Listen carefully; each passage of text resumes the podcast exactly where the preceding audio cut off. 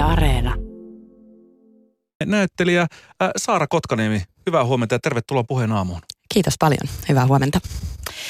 Nyt puheen aamussa puhutaan tärkeistä no, asioista, no koskapa me nyt ei tärkeistä asioista. Joskus ehkä vähän vähemmän tärkeistä, joskus enemmän tärkeistä. Se on suhteellista. Se Kaikki on suhteellista. Tämä seuraava asiasta puhutaan sijoittuu sinne tärkeämpien asioiden kategoriaan. Eli vuonna 2017 tapahtui Me Too, joka hyökyi aika lailla kaikkien alojen yli, mutta erityisesti varmaankin tuo elokuva-ala oli sellaisessa myrskyn silmässä, koska esimerkiksi Case Harvey Weinstein varmasti osoitti sen, että siellähän sitä oli aika paljon sellaista näkyvää maastoa, mihin varmasti äh, lakimiehetkin sitten innokkaasti tarttuivat ja sieltä ensimmäisiä tuomioitakin on nyt saatu. Eikä Weinstein saanut, hän on ihan syytetty rikollinen tällä hetkellä, tai siis tuomittu on, rikollinen. on, ja odottaa aika monta uutta tämmöistä vastaavanlaista tuota, lakijupakkaa. Joo, ja eikö se tuomion pituus ole jotain, just jenkkityyliin jotain satoja vuosia? Joo, kyllä. Mie- mas- massiivinen tuomio päällä tällä hetkellä. Mutta kuten sanottua, niin ei Suomi ole erillään muusta, muusta maailmasta. Täällä Suomen kamarallakin valta-aseman väärinkäyttöä ja seksuaalista häirintää on ihan yhtä lailla kuin muuallakin maailmassa. Mutta millaisia kokemuksia täällä Suomessa alalla on? Annetaanko esimerkiksi koulutuksessa mitä eväitä esimerkiksi tekijöille, ohjaajille, näyttelijöille tai muille AV-alan tekijöille, että miten tällaisia kohtauksia, miten niihin pitäisi varautua, mitä erityistä siinä on, mitä erityislaatuista niissä kohtauksissa on, mitä pitäisi ottaa huomioon. Tänään päivänvalon on nähnyt Saara Kotkaniemen laatima selvitystyö intiimin kohtausten tekemisestä, kameratyöskentelystä ja Suomen elokuvasäätiön kautta tuo tutkimus on tehty ja on esimerkiksi tällä hetkellä ollut Sessin sivuilla nähtävillä ja luettavissa tuo koko tutkimus ja tästä nyt puhutaan seuraavaksi Saara Kotkaniemen kanssa. Öö, Eli vuonna, vuonna 2017 siis sai alkunsa hyvin moni asia ja Too varmasti laittoi liikkeelle tämmöistä rakenteiden läpivalaisua aika, aika tehokkaasti. Ja tuntuu, että aika monikin tällainen rakenne alkoi vähän huojua ja ainakin ihmiset alkoi yhtä, yhtäkkiä nähdä vähän, että hetkinen, mistä kaikista asioista meidän todellisuus oikein koostuukaan. Mutta Saara, mitkä asiat vaikutti siihen, että sä aloit tekemään tätä tutkimusta? No silloin kun se Me Too-keskustelu Suomessakin kovasti lähti käyntiin, niin musta tuntui niin kuin tosi ihanalta ja vapauttavalta se, että, että kaikki, kaikki tota käy ikään kuin omaa historiaansa läpi ja, ja tota pohtii omaa toimintaansa kriittisessä valossa. Ja itsekin tein täsmälleen saman, mutta sitten mua alkoi jossain vaiheessa ehkä ää, ärsyttämään se, että se, se keskustelu oli vai, voimakkaasti niin kuin menneisyyspainotteinen, että, että niin kuin haluttiin löytää syyllisiä ja nimetä syyllisiä ja ikään kuin päästä siihen asemaan, että okei, että nyt tämä homma on hoidettu, että nyt nämä syylliset on, on tota, ää, hirtetty ja, ja nostettu äm, kissa pöydälle niin kuin tässä suhteessa, mutta että nyt kaikki on ok. Ja sitten kun mun fiilis oli se, että, että kysymys ei oikeastaan meidän alalla ole useinkaan ää, siitä, että, että tota on tahallista väärinkäyttöä tai, tai niinku seksuaalista häirintää, joka olisi niinku siitä lähtöisin, että joku on niinku vaan paha ja, ja niinku hirttämisen tarpeessa, Äm, vaan että enemmänkin kysymys on siitä, että on semmoisia haitallisia toimintamalleja, joita pitäisi pystyä purkamaan. Ja sitten mä halusin kiinnittää mun katseen sitten tähän suuntaan ja, ja tehdä meidän alasta niin kuin vastaisuudessa turvallisemman. Ja se tuntui siltä, että, että tämä intiimikohtausten ää, ää, alue on sellainen, joka ehdottomasti eniten ää, tarvitsi ää, puhdistusta ja, ja nimenomaan niin kuin uusia toimintamalleja ja turvallisempaa työkulttuuria ja, ja siksi mä halusin sitten perehtyä niihin. Minkälaisia esimerkkejä sulle tuli vastaan sitten tämmöistä ei niin hyvin toteutetuista toimintamalleista, mitä esimerkiksi elokuvatuotannossa tai televisiotuotannossa on tapahtunut? No se on niin kuin hirveän paljon vaan just sitä, että ihmiset ei tiedä, mitä pitäisi tehdä. Ihmiset oppii kantapään kautta vasta, vasta näiden kohtausten tekemistä. Esimerkiksi näyttelijöistä, oliko mun 40 haastatellusta kolmella ää, tota, kokemuksia siitä, että äm, oli opiskelujen yhteydessä saanut niin kuin varsinaista ää, opetusta näiden kohtausten tekemiseen.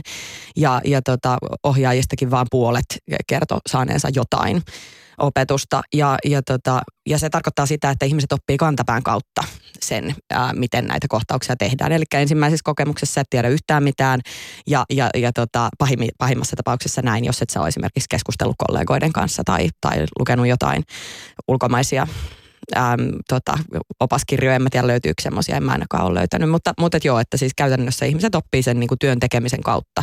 Ja sitten voi käydä just nimenomaan niin kuin mulle, että, että, että ensimmäisiä ää, tai ensimmäisiä intimikohtauksia, kun mä tein, niin, niin mä en tiennyt yhtään. Ja sitten mä yritin olla kauhean reipas ja kauhean jotenkin ää, ammattimainen. Ja, ja tota, sitten kukaan mukaan ei tiennyt, että miten pitäisi tehdä. Ja kaikki muutkin yritti olla reippaita ja ammattimaisia. Ja sitten sit seurasi se, että mitä ei oikein sovittu. Ja kaikki meni niin kuin tosi ikävällä tavalla pieleen.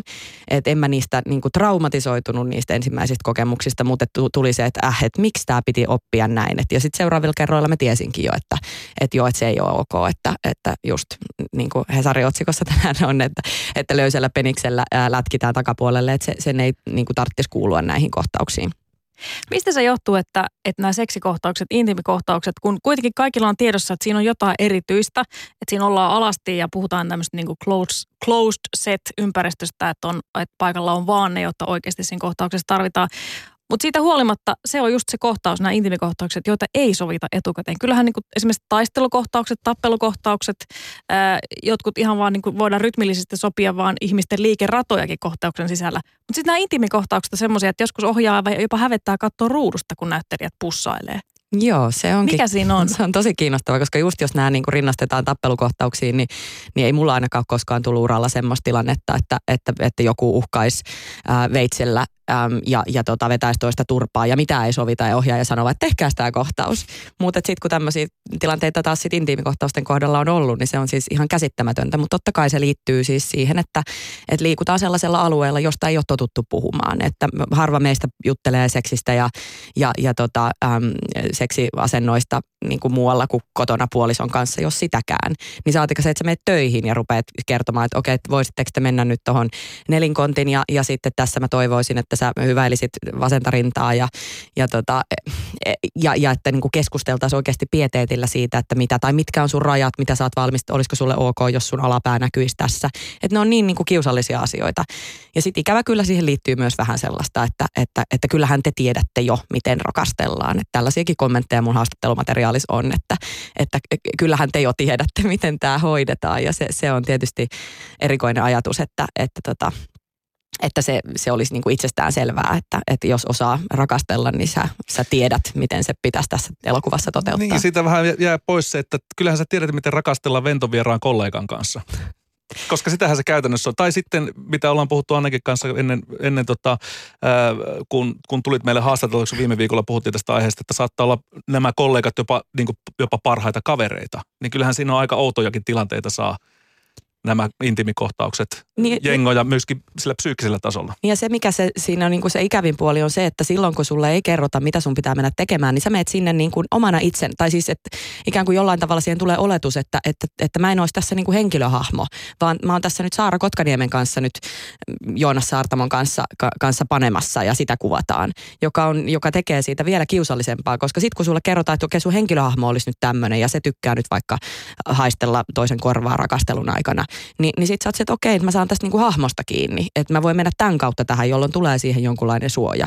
Mutta sitten kun et menkää vaan selviytymään sinne, niin silloin, silloin tulee joku oletus siitä, että mä nyt tuon oman itseni tähän kohtaukseen, joka on erityisen kiusallista.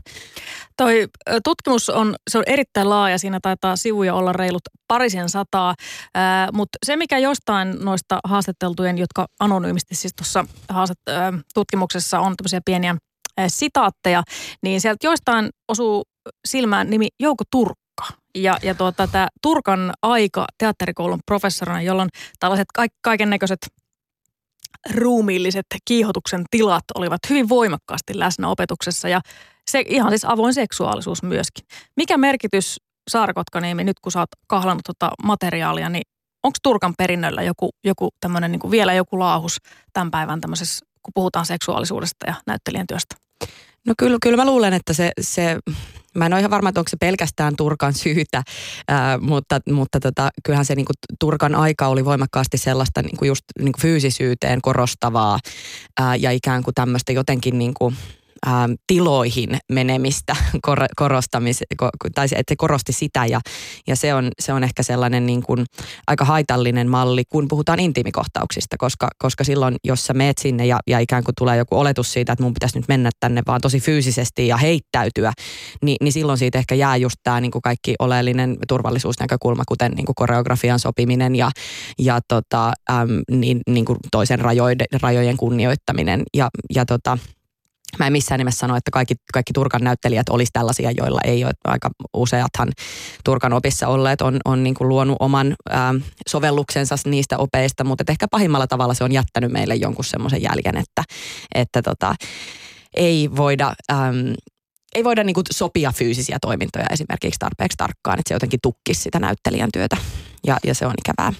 Varmasti yksi kuuluisimmista esimerkkeistä, kun puhutaan seksuaalisesta häirinnästä ja tämmöisestä raiskauksen kokemuksesta liittyen näyttelijän työhön, on varmasti Pariisin taivaan alla Bernardo Bertoluccin elokuva, jossa Marlon Brando ja Maria Schneider no pitkällinen, ehkä jopa vaivaannuttava näin vuoden 2020 näkökulmasta kohtaus, jossa käytännössä tapahtuu siis näyttelijän raiskaus tässä tilanteessa. Ja Bertolucci on muun muassa myöhemmin sitten haastatteluissa sanonut, että no hän tavallaan kyllä katuu sitä, että, että tämä kohtaus tehtiin niin kuin se tehtiin, mutta ei hän sitä niin kuin sen elokuvan kokonaisuuden kannalta kadu, koska niin piti tehdä. Että jotain täytyy tehdä, koska, koska taide on vapaa kenttä, niin saadakseen tietyn reaktion aikaan, niin näin täytyy toimia. Ja, ja tuota, ja, ja Brando käsittääkseni hänellä jokin tällainen Italiassa kuvaukset suoritettiin, niin hän ei käsittääkseni jonkun aikaa päässyt maahan, koska häntä epäiltiin siis raiskauksesta, joka oli tämän elokuvan yksi kohtaus. Järkyttävää. Tämä on niinku ihan siis hirveä tässä. Mä en edes viitin mennä yksityiskohtiin, koska ne on jotenkin niin kuvottavia, mitä kaikkea siinä kohtauksessa tapahtui. Mutta jos puhutaan nyt tästä, tästä tota, tutkimuksesta, jonka sinä Saara Kotkaniemi olet tehnyt ansiokkaasti kaksi puoli, puoli vuotta, ää, raahustanut tämän ää, aiheen kanssa, niin miten paljon tai kuinka moni haastatteluista todella kertoo tällaisesta seksuaalisen häirinnän kokemuksesta? Tuliko siellä ihan selviä tapauksia ilmi? Ähm, mun mielestä, jos oikein muistelen, niin 30 prosenttia näyttelijöistä äh, kertoi kokeneensa jonkunlaista epä, epäasiallista käytöstä tai seksuaalista ahdistelua. Mä jätin määrittelyn heille itselleen Eli mun arvion mukaan siellä olisi ollut enemmänkin näitä tapauksia, mutta koska, koska me ollaan niin semmoisella alalla, jolla piirit on pienet ja ollaan paljon siinä tilanteessa, että, että tota vastanäyttelijä on just sun hyvä kaveri ja näin, niin silloin jos sieltä tulee jotain epäasiallista kommenttia, niin sä et välttämättä halua nähdä sitä sellaisena. Ja, ja, tota, ja asiat laitetaan pitkälti niin kuin huumorin piikkiin ja näin. Mutta se täytyy, täytyy sanoa, että näitä kokemuksia oli kuitenkin tämän niin kuin ison prosenttiosuuden, äm, tai siitä huolimatta äm, aika vähän. Että, et, ja ja sitten fy, fyysistä ahdistelua taisi olla, olisiko ollut kahdella näyttelijällä. Että et sitä oli, oli kuitenkin tosi vähän. Et ei, niin kuin mä en missään nimessä sanoisi, että tämän huom- selvitystyön, ei tutkimuksen, koska tämä ei ole tieteellinen työ, ää, selvitystyön niin kuin valossa meidän ala olisi jotenkin niin kuin läpimätä ja että siellä olisi niin kuin nimenomaan tämmöistä tahallista ää, väärinkäyttöä. Mutta se on nimenomaan just tätä, että on niinku heitetty huonoa, huonoa huumoria, on, on ikään kuin tehty vaikka niin kuin naisesta tilanteessa jotenkin naurunalainen ää, tai sitten on kuiskattu korvaan jotain, että et, et joo mä haluaisin tehdä tämän sulle oikeasti, joka voi olla, että on, on, on ajateltu, että, että toinen on samoilla linjoilla tai, tai sitten se voi olla joku omituinen metodi. Mä en missään nimessä sano, että ne kokemukset olisi yhtään sen vähemmän vakavia, äm, tai vakavasti otettavia, mutta, niin kuin sellaista, että joku olisi oikeasti tullut ja, ja niin kuin, äm, raiskannut tilanteessa tai, tai että ohjaaja olisi sitä vaatinut, niin niitä onneksi on, on niin kuin vähänlaisesti. Et yleensä se negatiiviset kokemukset on nimenomaan niin kuin tietämättömyydestä johtuvia, ää, jotka on sitten helppo tällä mun tekemällä ohjeistuksella just muuttaa. Puheen aamun vieraana siis näyttelijä äh, Saara Kotkaniemi, joka on sitten tehnyt selvitystyön intiimikohtausten tekemisestä kameratyöskentelyssä. Tämä on tämä virallinen nimi. Ja yksi tällainen ratkaisu näiden äh, kohtausten parempaan äh, tekemiseen tai yleensäkin tähän näihin tilanteisiin on tällainen aivan uusi ammattinimike kuin läheisyyden koreografia. Onko Suomessa nyt yksi kappale koulutettuja läheisyyden koreografeja? Ja tämä syntyi kolmisen vuotta sitten tämä ammattinimike. Niin mitä läheisyyden koreografi käytännössä esimerkiksi elokuvatuotannossa tekee? No läheisyyden koreografia on siis mahtava, mahtava tota, ähm, uusi, tai on niitä ollut jo jonkun aikaa, mutta että niin kuin Me Too jälkeen selvästi siis niin kuin levisivät esimerkiksi just elokuva-alalle ää, voimalla. Ja ikävä kyllä meillä on vasta yksi koulutettu, mutta, mutta heitä toivottavasti tulee lisää. Tiedän muutamista muistakin, jotka kouluttautuvat tällä hetkellä.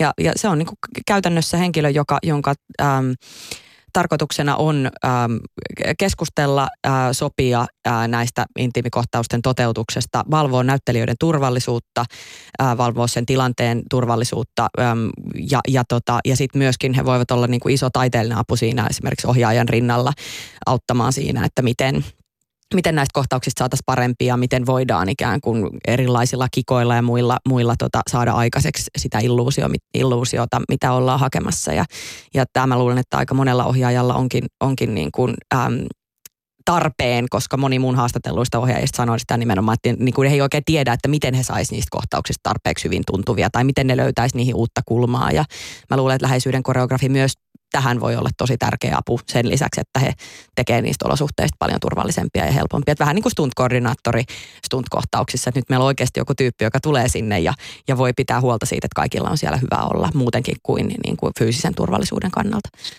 Yksi tärkeimmistä asioista varmaan tuon läheisyyden koreografin työssä suhteessa just näyttelijän työhön on se, että, että miten niistä asioista, jotka jotka näyttää esimerkiksi vaikka kamerassa erittäin seksuaalisilta ja erottisilta, niin miten ne jotenkin ei seksuaalisoidaan niin, että niistä tulee työkaluja. Miten se, sä oot Saara näyttelijä, miten, miten tavallaan tuommoinen prosessi, mitä siinä niin tapahtuu? No mä sanoisin, että se liittyy voimakkaasti vaan siihen, että asioista puhut, että sitä ei mystifioida sitä, sitä tota, intiimikohtausten tekemistä. Että se on kuitenkin, niin kuin, se, on, A, se on mun työtä ja, ja B, se on, se on niin kuin tekninen suoritus. Että siinä ei, mä en mene sinne nyt jotenkin henkilökohtaisesti kiihottumaan tai näyttämään sitä, että, sitä, että miten mä nimenomaan niin kuin seksiä harrastan tai miten mä nautin.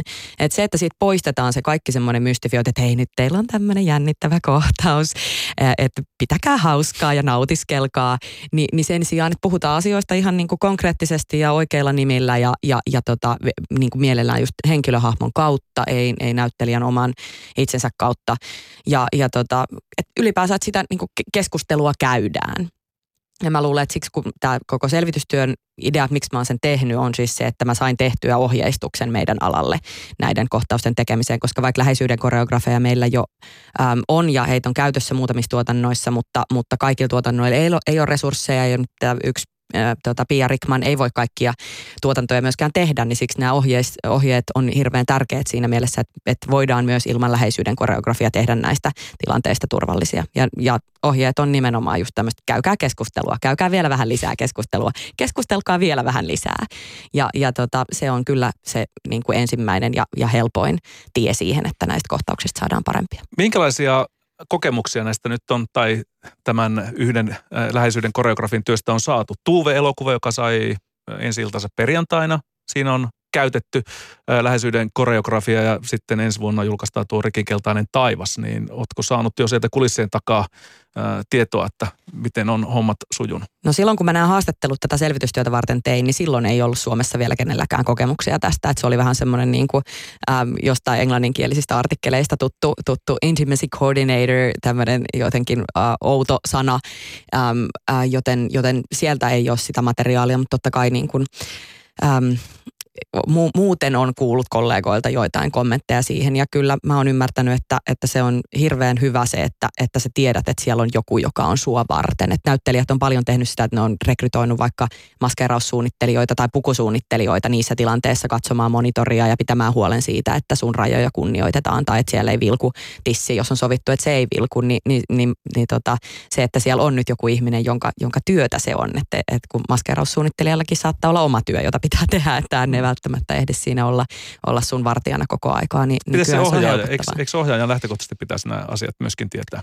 Kyllä, ja totta kai ehdottomasti pitävätkin usein siitä huolta, mutta, mutta tota, ohjaajalla on siinä myös ihan järjettömästi kaikkea muuta, mitä, mitä pitää valvoa, niin silloin se, että onko siellä se kerran se nänni vilkkunut, niin voi olla, että ohjaaja ei siihen kiinnitä huomiota tai ajattelee, että mä leikkaan sen niin kuin leikkauspöydässä pois, että et, et se ei ole niin kuin välttämättä hänen prioriteettinsa valvoa niitä, niitä tota, äm, hetkiä, että näkyykö se tissi tai, tai että onko näyttelijöillä varmasti nyt hyvä olo siinä tilanteessa vai ei. Tuosta ohjeistuksesta, jonka tuossa lukaisin viikonlopun aikana vielä vähän tarkemmin, siinä on, kun niitä, niin kuin Saara olet sanonutkin, niin kommunikointi on tosi tärkeitä asioista. Pitää puhua työn jokaisessa vaiheessa. Näyttelijöille pitää olla selvää, mitä tehdään ja vain mitä tehdään. Että se, sen lisäksi ei tehdä mitään muuta. Mutta rajojen kunnioitus nimenomaan niin kuin näyttelijälle suhteessa niin kuin omiin rajoihin. Että niitä ei saa ylittää missään tilanteessa. Ja sen mä jotenkin itse aloin miettimään, että, että se on kyllä varmasti itse aika universaalikin ohje, että, että ää, että tiedä oikeutesi ja pidä niistä kiinni ja niistä ei tarvi missään tilanteessa neuvotella. Se on musta aika niin kuin jotenkin hieno, hieno ajatus, Ka, kaunis ja ennen kaikkea siis niin kuin aivan niin kuin mahtavaa, että et, et jotenkin voidaan niin kuin tehdä jopa vähän sille ristipistolla huoneen taulu, että hei, tämä on se homma ja näin, näin tämä tota, tästä, tästä ei neuvotella, mutta, mutta onko nämä rajojen kunnioitus ja jotenkin niistä neuvotteleminen ollut, ollut sitten tavallaan vähän semmoinen kirjoittamaton sääntö, että niin voi tehdä? Mä luulen, että se liittyy tähän, minkä mä oon halunnut niin tämän, tämän tota, selvitystyön julkaisun ää, yhteydessä heittää jyrkänteeltä alas. Se riittyy tähän niin kuin reippaaseen näyttelijään, jota just kerroin, että, että omassakin ensimmäisessä kokemuksessa ää, on, on niin kuin itse harjoittanut. Että et näyttelijöillä on hirveästi ollut semmoista, semmoista tarvetta olla helppoja, ei voi olla hankala. Jos sä oot yhtään diiva, niin, niin sit sä et saa töitä. Ja Suomessa puuttuu semmoinen näyttelijöiden jalustalle nostaminen ja diivakulttuuri kokonaan.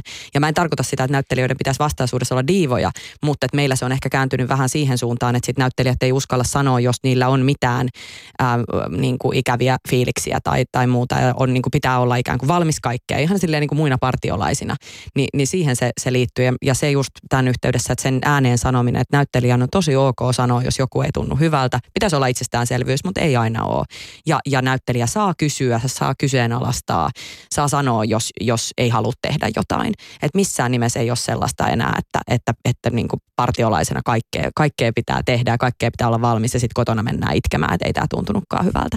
Että hirveän niin yksinkertaiselta se kuulostaa, mutta, mutta mä luulen, että on tosi tärkeää, että se sanotaan ääneen ja myös tuottajilta ja ohjaajilta tulee sitä viestiä, että heitä on ok ja, ja teiltä ei lopu työt, jos te näin teette. No miten näyttelijä Saara Kotkaniemi, joka on tehnyt tätä selvitystyötä intimikohtausten tekemisestä kameratyön työskentelyssä, niin miten tämä ohjeistus oikein tuolle kentälle käytännössä jalkautetaan?